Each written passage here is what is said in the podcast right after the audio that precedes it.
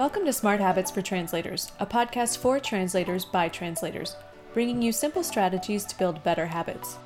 In each episode, we'll focus on specific habits for translators in various stages of their careers. If you're a translator who enjoys learning about habits to improve your business and lifestyle, then this is the podcast for you. We're your hosts, Madalena Sanchez Zampaulo and Veronica de Michelis. Like you, we are professional freelance translators trying to balance the challenges that come with building a career and maintaining clarity and boundaries between work and personal life. We hope you'll join us in this conversation about smart habits and discover some simple strategies you can apply today to help you build your career and achieve the lifestyle you desire.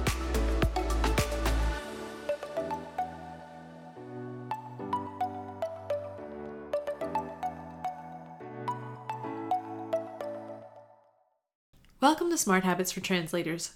Today we're really excited to be joined by a colleague we both admire very much. She's a translator, content writer, mom, and an expert in environmental issues and sustainability. She's been working as a translator for over 20 years and has grown and diversified her business within a very uh, niche specialization. In fact, her success in this area has even earned her the nickname Trash Girl, believe it or not. We're thrilled to be joined by our colleague and friend Abigail Dahlberg. Abigail is a German to English translator and copywriter specializing in sustainability issues. After completing an MA in translation and interpreting at Heriot-Watt University in Edinburgh in 2001, she worked as a staff translator in Germany for several years before relocating to Kansas City and launching her freelance business in 2005. Over the past 15 years, Abigail has helped dozens of direct clients in Germany, Austria, and Switzerland communicate with an international audience via her business, Greener Words. Welcome to Smart Habits for Translators, Abigail. Thank you so much for having me. It's such a joy to be here. Um, I think you both know I'm a regular listener, and I spend a lot of my days pounding the pavements um, before before I get working in the morning, listening to to your latest episodes. So it's a real honor to be here today.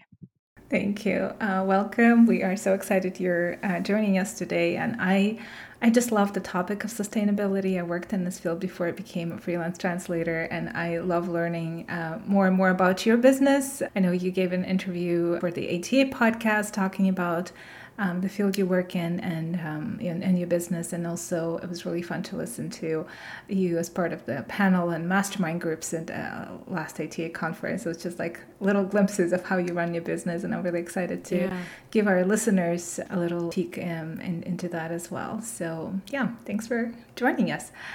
Um, so, first, would love for you to tell our listeners and colleagues about yourself and your business. So, I am a German to English translator and an English language copywriter. Um, I work in the field of sustainability, as you said. I've always wanted to be a translator ever since I knew that that was a thing. Um, so, I've kind of pursued a very traditional path towards a career in translation. I have a master's degree, as you said. And then after I uh, graduated, I moved to Germany and was in a case of really great happenstance, found a job working at a trade journal that specializes in recycling and waste management. And it was kind of a hybrid role. So I got to spend half of my time translating from German into English, the, the, texts that other journalists had written. And then the other part of my job was researching and writing articles in English of my own. And as part of the process, I got to go to trade um, trade shows and conferences and tour really smelly landfills and all that kind of thing. Um, and then in 2005, I moved to the States and found that there weren't that many jobs for recycling translators from mm-hmm. German into English in the Kansas City area. So I just decided to. Um, you know, dip my toes in the water and uh, go freelance. And yeah, the things have yeah, really taken off from there. And they've also evolved over time. I was thinking about this yesterday how um, just business has really changed in the past 20 years and not just um, machine translation, but also um, just the the divergence that's happened between um, kind of the mass translation market and um, being on kind of the top end. And so I've just kind of had to spend a lot of time thinking about what it is I want to do um, and how to just keep having a job that delights me and that I can make money at. And um, yeah, it's just, I've been very, very lucky. And um, yeah, it's been a lot of hard work, but it's been a pleasure for sure. Mm, that sounds That's so cool. Yeah, really cool. Yeah. So, as you probably know, we talk a lot about smart habits here on the podcast, and naturally, we wanted to ask you about that too. Um, and for us, smart habits are those things that uh, can help you in your work and in everyday life. So uh, we're curious to know what are some smart habits that have been crucial in your career. Um, I think for me, one, uh, I, I, don't know if this is per se a smart habit, um, is just to keep learning, mm. to have a sense of curiosity. And if you read something, just kind of follow, go down that rabbit hole and learn more and more about it. Um, and I think that's really helped me over the years to decide um, what I want to work on, but also what I don't want to work on. Mm. I think that's just been really important to me is just to keep learning and always take some kind of new course to grow my perspective and also um, dive into neighboring fields to kind of know, keep my finger on the pulse of what's happening in the industries that I serve. Mm. Another one I think as well that's super important or has been so important to my career is um, networking at conferences. I actually um, went back a couple of years ago and did a breakdown of or traced back every single client that I had and where they had found me in the first place. And I worked out that I think it was 40 to 50% of my clients had come from other translators. Mm. And I think yeah. as a bunch, we're just very friendly and um, very collegial, and there's a lot of referring that goes on. I think it's a very small industry that we work in. And if people know that you do good work and they know what you specialize in, then they're happy to refer projects yeah. to you and then vice versa if i have something that comes my way that's not my language pair not my specialty i'm more than happy to refer it to competent colleagues that i have around me yeah i agree with that and i think that that's something that a lot of um, translators and interpreters like i've heard some people complain like only translators and interpreters are seeing my my stuff on linkedin or something and i'm mm-hmm. like well i mean yes you can change that obviously there are ways to change that to get more in touch with clients but for example why would you not want them to see what you're what you're doing and what you're you know sharing because mm-hmm. then they might refer people to you the more that they see you the more top of mind they'll be so you made a very good point about networking at conferences i think that's really valid for service-based businesses to depend we do depend on referrals quite a bit so mm-hmm. yeah word really of cool. mouth has just been huge to my career um, yeah. I think I said 40% comes from other translators, but another 40% comes from referrals from existing clients. See, so yeah, yeah, it's really been there's I've been very fortunate in that I haven't had to do a huge amount of um, outreach work to get new clients. I've always been very lucky that it's come organically my way. Um, That's wonderful. Yeah. yeah. And something that Veronica was mentioning earlier is that you were tr- you were interviewed for the ATA podcast, and something you said on that episode, which by the way was really good. I share it with like everybody. um, well, something you said was, uh, and I thought this was so smart. And you said, you know, with so much going on now in the way of technology and translation, you wanted to make sure that you were going to continue to be able to be relevant to your clients and continue to offer something that machines will never be able to do. And so you've already um, done quite a bit of, of work in, in a specific field, but you diversified, which we're going to get into later, of course. Um, but you do quite a bit of copywriting as well, right? Yeah, um, that's become an increasingly large part of my business. Um, uh-huh. And I think, to your point, I think I just. I'm always thinking about like how can I add value as a as a translator? How can I serve my yeah. clients as a language consultant? What little things can I do to go out of my way so that they come back to me. I mean, there's the the old adage that's been going around forever that it takes, I think, seven times more effort to um, attract a new client than to keep one that you already have. So I'm I'm always trying to think of ways as well just to keep the clients that I have um, happy and coming back. Yeah, excellent, excellent advice. Um, so between your business, your volunteering, and your family, there's a lot to keep track of and to follow through on. um, so, do you have any systems, processes, or habits in place that help you to stay organized? um, I have to admit, I am a pen and paper girl all the way. I have tried so many different programs and apps and things over the years. And every January, I tell myself, I'm going to find the one this year. And I just haven't found it. And I've just decided yeah. that I really need to come to terms with that. So, the one thing that I do use that has been super helpful is the full focus planner. I think, do you, have used oh, yeah. it, Madalena, as well? I really, yes. Um, I really like the format of it. I like the way that it makes you set up your week and also just focus on what are the three most important things for me to do today. Um, mm-hmm. prioritizing has just been huge um, in keeping organized, especially during the pandemic. I I kind of adopted this mantra, which I still uh, use to this day, which is just do the next right thing. And I think Yeah. that we get really overwhelmed a lot of times with all of our responsibilities as parents, as professionals, as just people. and so a lot of Yeah. times I just had to remind myself, okay, when I feel like I'm juggling all these balls in the air and there one is about to fall, what's the next right thing for me to do in this scenario? And so I really, especially during the pandemic, just had to prioritize on like just you know my my kids and on my business um, and that meant also like give, dropping other things like we signed up for um, HelloFresh like a, a meal kit subscription that my son now calls Happy Meals, so it gets very confusing when he asks what Happy Meal is for dinner. Um, but yeah, that kind of thing, just to make life easier. Um, like any simple hacks that I can use to take a little bit of stress out, and um, is definitely helpful. That's great. Yeah, I, I agree. And I use quite a bit of pen and paper too. I do have some programs that I use. We've talked about some here. Also, Veronica has talked about some. But there is something about putting pen to paper that, I don't know, it, it helps you remember certain things better, I find. And it just makes your plan feel much more concrete sometimes too. Yeah, it's just kind of a nice thing as well. Like I'll sit in the bed in bed in the morning just with my planner and a cup of tea, and it just kind of is a good way to start off the day by thinking about okay, what have I got on my plate today? What matters most, and what can I put back till tomorrow? Um, Yeah. and just kind of recognizing as well that you don't have to do everything today. you know, there are definitely things that we have to do, but there we don't have to do everything today. You know.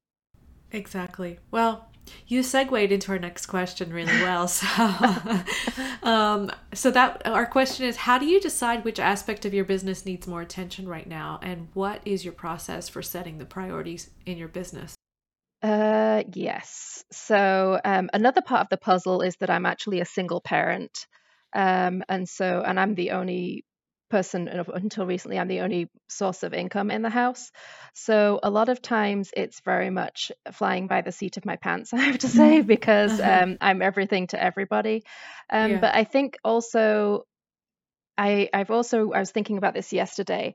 I've realized that there are seasons in your career, in my career, and there've definitely been seasons of expansion. And I think right now I'm in a season of trying out new things. And with that, I've just learned to let other things go that would have seemed more important in an expansion period. Yeah. So, um, so right now I'm kind of in a season where I'm not really doing much outreach. I'm not doing much social media, but I Uh-huh. am behind the scenes putting a lot of effort into like industry qualifications, into working on big projects for clients that I feel like next year are going to um, really set me up for success. And also, as I'm in a new season of working on sustainability reports, like actually writing them, um, a lot I of them saw for the first time. That's Um, great. I'm also trying to figure out like what the rhythms are in that. You know, when are the busy times? Um, Yeah. How and and as as I'm doing some of these for the first time, just like how much time it actually takes me to sit down and do certain sections. So Mm. I've just kind of decided that I'm giving myself this year to learn what rhythms are going to look like within that, Mhm. um, and let other things slide that I wish I could put energy into right now, but the my attention is best served by focusing on on the things that I think are going to set me up for the next few years ahead. Oh, good advice. I love that. It's Very good advice. so wise, um, and it's something we all should be doing more of. Is to be more in tune with yourself, and I really love that um, def- definition of seasons in life and, and career um, too. So that's really cool. Yeah, I mean, I've definitely had seasons in my career where I've Hmm. just kind of rested on my laurels. Like, admittedly, like I've just, I haven't done anything. I've just kind of been stagnant. And I've realized at the end of those, like, how I'm kind of losing my passion for translation or I'm not as fulfilled as I once was. Mhm. And so I think it's just important to always have that little spark that makes you, you know, excited to get up. And translation has just been a dream career for me. I have loved every every minute of it. I'm so lucky to do something that I genuinely love. Um, and so I don't ever want to lose that feeling of, you know, feeling like it's a grind because yeah, Mm. like I said, Yeah. I'm I'm genuinely happy to sit down at the computer every day.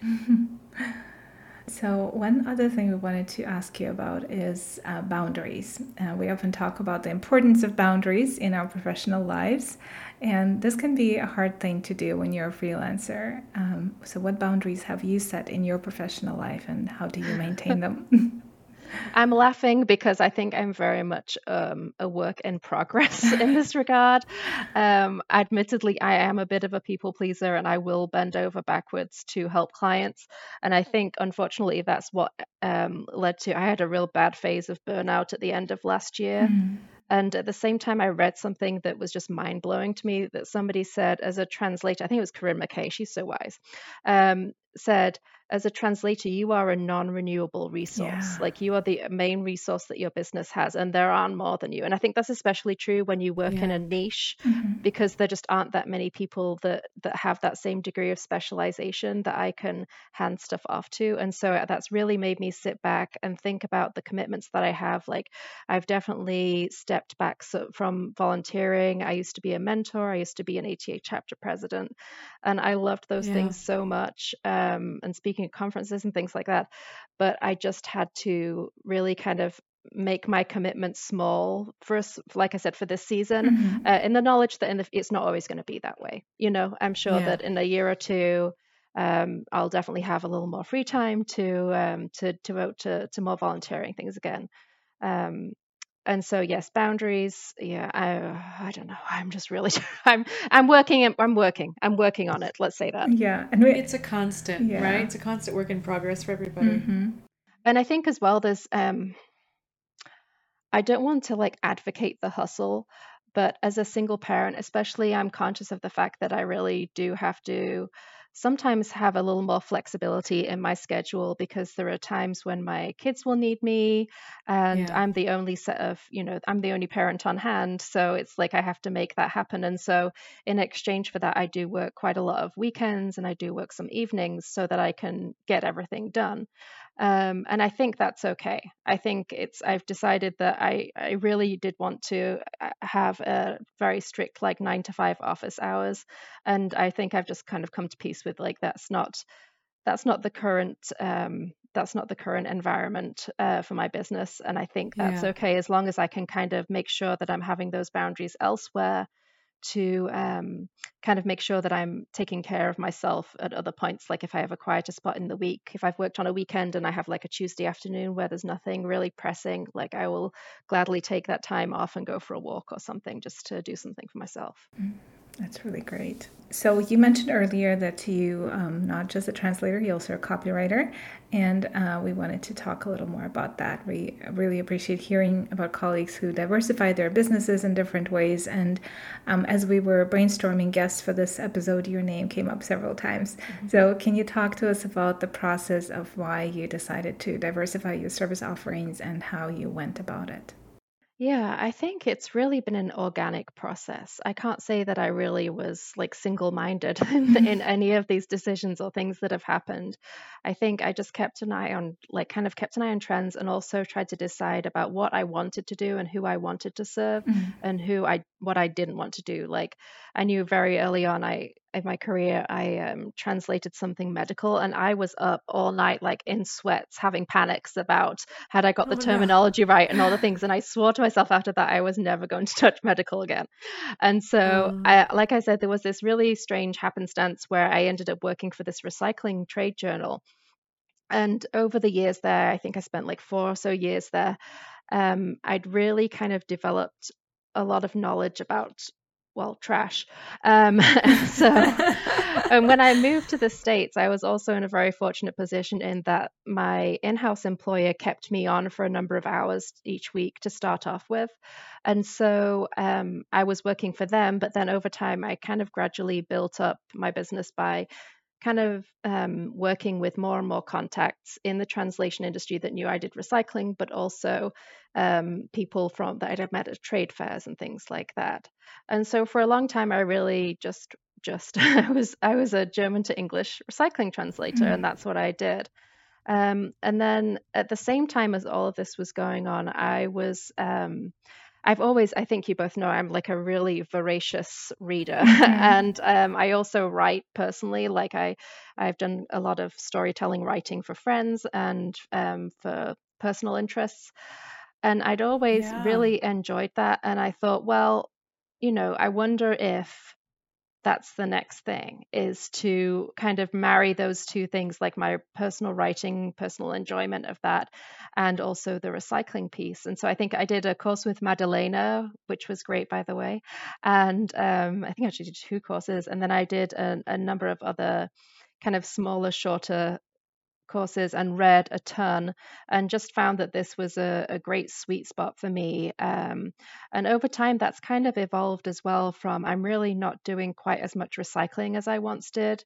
Um, I've now kind of evolved more into sustainability reports and specifically sustainability reports um, that require like some elements of storytelling. Mm. Like I think that's really my my where I'm at my current sweet spot, which has moved over the years, is um, yeah, persuasive content marketing, storytelling, and yeah, just really fun. It's really fun to me, and I really enjoy it. Um, so yeah, so that's where I am right now. But honestly, you could probably come back in two years and ask me, and my sweet spot would probably have shifted again. I'll be just something a little bit different. I mean, it's not a million miles away from what I've always done, but it's just there's that in sustainability reporting in particular. There's um, you're kind of combining two sets of skills. It's the technical knowledge of sustainability and all the different elements that go into that, into um, like water treatment and energy management, um, but also um, just having good writing skills has been really important to me. Um, it's so, so yeah. true.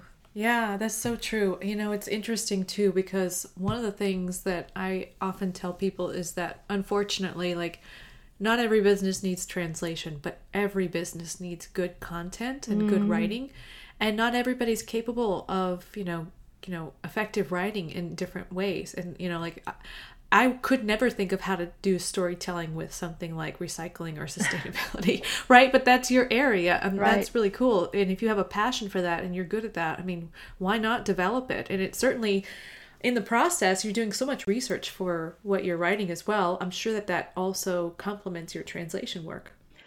Yes, yeah, it's definitely very. Um, there's a lot of crossover, and um, I really, yeah, it's it's it's fun. I've been writing a lot of um, articles lately as well about all different elements of sustainability, and it goes so deep. Like I think that's one thing is like as as translators, and I think we might with think we might touch on this as well. Is I feel like you just need like an inch wide, but then go a mile deep. So it's like you find your one little mm. sweet spot, and then just like learn everything you can about it, and read really good writing in your target language, but also in your source language, but target language especially. Um, and I'm also like I'm a I have a notebook in my pocket all the time, and whenever I come across some kind of like phrasing or something that sounds really good, I'll just jot it down. I think. Uh, another translator said, said the phrase something about being a larcenous reader and that's really stuck with me um, that you know that just if you feel find a really nice turn of phrase or a really good piece of writing that makes you think wow and it makes you stop and think why is this good piece of writing then yeah. i think it's just it's good to always have those things to come back to at some point and just kind of take them apart even and and realize mm-hmm. why something is such a good story you know why what what kind of models it's followed so i'm just i'm i'm like i said i'm very curious to to know more all the time and that's really i can i can definitely recommend that that's awesome I love hearing that. It's it's so cool to see what you've done in the last few years for with the with the writing. I mean, I, I was so impressed uh, to go from what you started to doing now. Sustainability reports is like really impressive. So, kudos to you. Thank you. It's been it's been kind of crazy. Um, in in all the best way, in all the best ways. I think. Um, I was thinking as well about um, kind of how how I've got here. And I think a lot of it, like I said, is just being the right place at the right time, but also having the right contacts. Like LinkedIn has been a really big source of work for me. Like the the first the first big full length um, sustainability report that I did this year. Somebody was just acting on LinkedIn, like, do we know anybody who knows somebody that um, speaks German can write wow. well in English and knows the sustainability space. And like two or three translators like tagged me in that, mm. and I ended mm. up getting that job, and that kept me busy for like the first three months of this year. Awesome. So, wow, yeah. amazing! Yeah, that's so cool. Well, so Abigail, if you could give our colleagues and listeners your best advice for specializ- specializing in a niche field or market and diversifying your your services, what would what would your tips be? Oh, okay. Um, so I think some another piece of advice that I got really early on in my career that has served me well is follow the money and try and find an area that combines your passion and profitability because at the end of the day we all have bills to pay and i would gladly translate for sustainability organizations like all day long if i could but the reality is as i said earlier like i'm the only one bringing money into the house and paying for insurance and all of those things and so yeah. i do have to find you know a, a, way to kind of reconcile those two things um, and so sustainability reports for me specifically and i'm sure there's lots of examples in other fields it's not just sustainability reports because there's always something that's kind of on the bubble that's coming up that's good to have your eye on yeah. um, has been like i said just um, be, as sustainability issues become more and more in the spotlight and companies are increasingly having an obligation to report about sustainability issues mm. um, there's they just they have to write these reports if they hit a certain size and they're in certain countries so mm-hmm. it, there it is a market that's growing. Um, and I think once I recognized that, another thing that that I did, and I don't want I don't want to sound like I'm beating my own drum here, but one thing that um, that was really help has, has been helpful is that I figured out like what the industry qualification was that people looked for in that industry.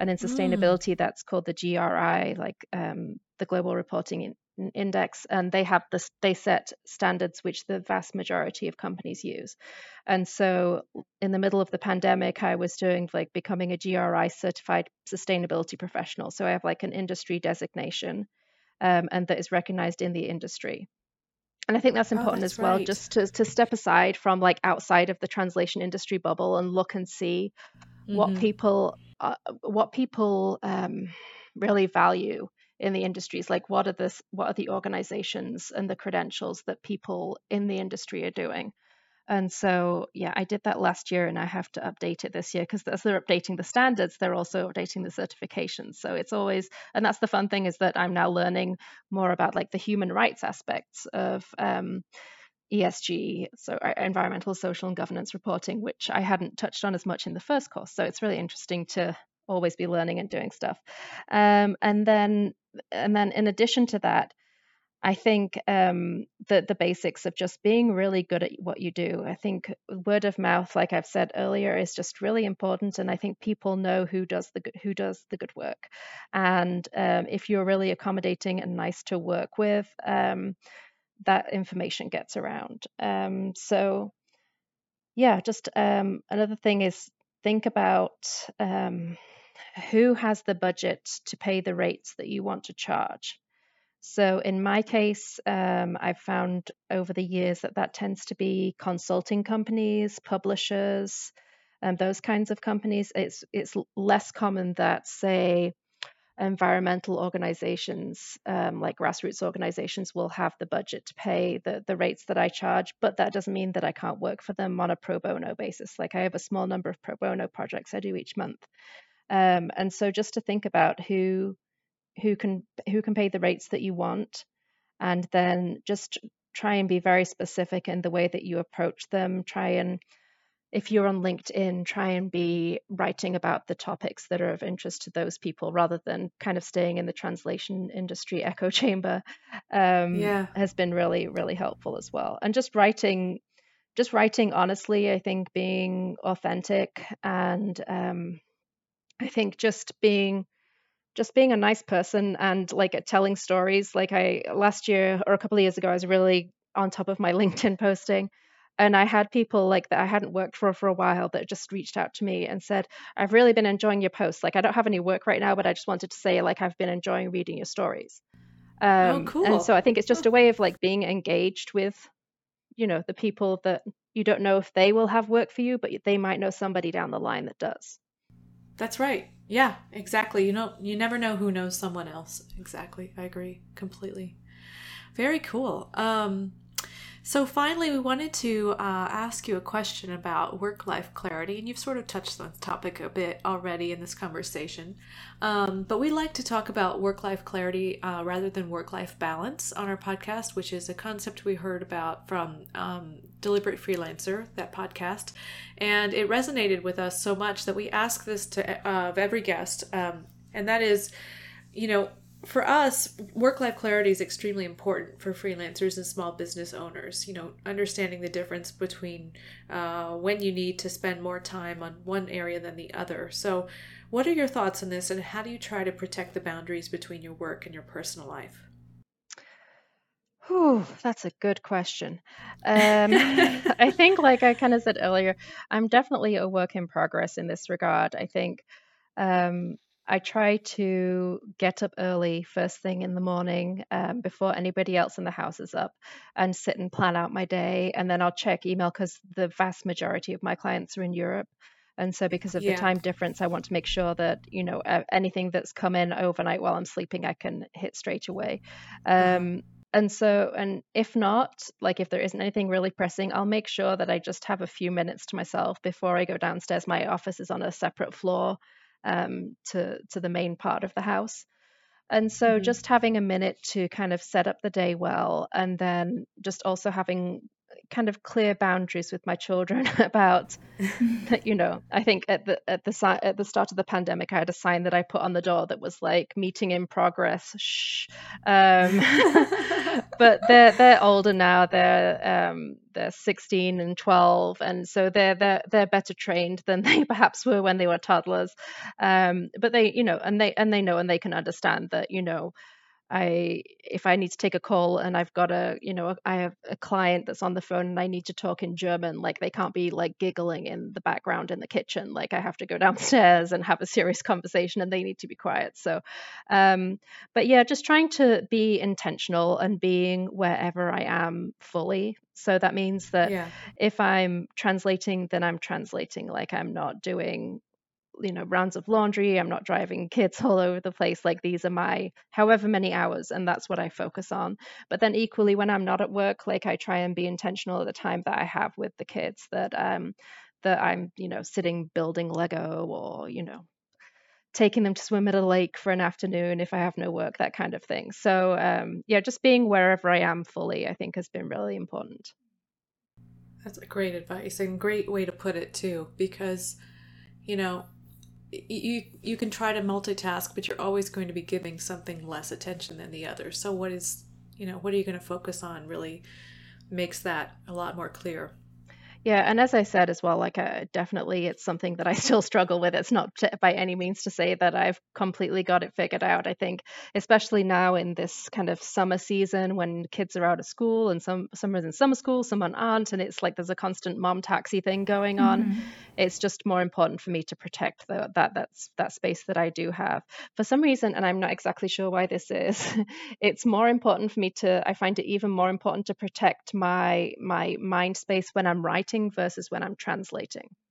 For some reason, my when I'm writing, I need complete silence and no distractions whether sometimes i can you know translate with music on in the background and it's not quite i don't know why that is mm. it's just some, something with my way my brain same. works yep i'm the same i get it interesting yeah well, this was really, uh, really inspiring. That's such a great conversation, and we're very grateful you joined us today, Abigail. It's always yeah. a pleasure to learn from you, listen to you, and um, I hope that our listeners find it helpful too. But um, before we go, we'd love to um, ask you to join us for a special segment. Uh, we like to ask our guests to share something with our listeners about a favorite book or gadget or resource, um, anything you like and uh, think other people might enjoy.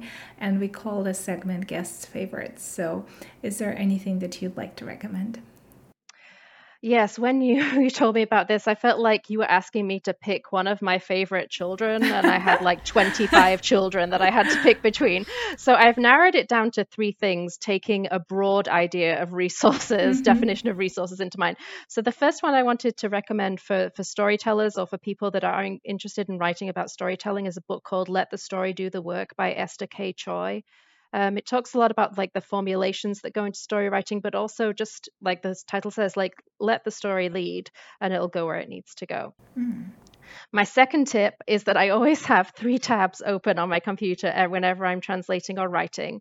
I always have a collocation dictionary, a thesaurus, and an idiom dictionary open because I found over time as well, um, especially when translating from German into English, English uses idiom, especially sustainability reporting uses idiom a lot more in English. So I'm always kind of like thinking and trying to get my brain to tick over in new ways. So I always have those three tabs open. I just thought I'd throw that out there mm, for people. Yeah. Um, and then my third this is a little woo woo. I'm just going to throw it out there. and I, I, don't exactly know what this is, but it's something that I found very useful over time is to find an activity that keeps your hands, so your limbs, so your hands or your feet moving but leave space for your brain to turn. So lately, I've been doing pottery classes. Um, oh, so I've cool. been throwing pottery, and so my hands are engaged, but I'm finding that it, my brain is really thinking about other things, like about work or about whatever I'm working on. And the same thing goes for like walk. I've been going for a lot of walks in the forest where I'm super clumsy, so I have to pay a lot of attention to make sure I'm not falling over a, you know, a tree limb or basically the flat ground earth in front of me. Um, and so there's something about that I haven't quite worked out yet, but I think especially if you're a creative writer or working on the creative side of translation, it's important to nourish your creativity in ways that um, that aren't directly word related. I think. Yeah, yeah. So I've just been thinking about those three things lately, and I've definitely, with the pottery especially, has been has been very interesting for me to learn some things. Like, uh, for instance, last time I learned, um, I'm kind of a beginner still, um, that, but when you're throwing pottery, you have to throw the the clay right into the center of the wheel. And the mm-hmm. first thing that you do is center it. And if your clay isn't centered, then you're never going to get anything, you know, a, a, piece of pot out of it because when you pull it, when you pull the clay off to the side, it's just going to be distant, you know, um, mm-hmm. uneven. Yeah. And so it just kind of reminded me of like importance of life as well. Like if I'm uneven, like I'm not going to be creating my best work.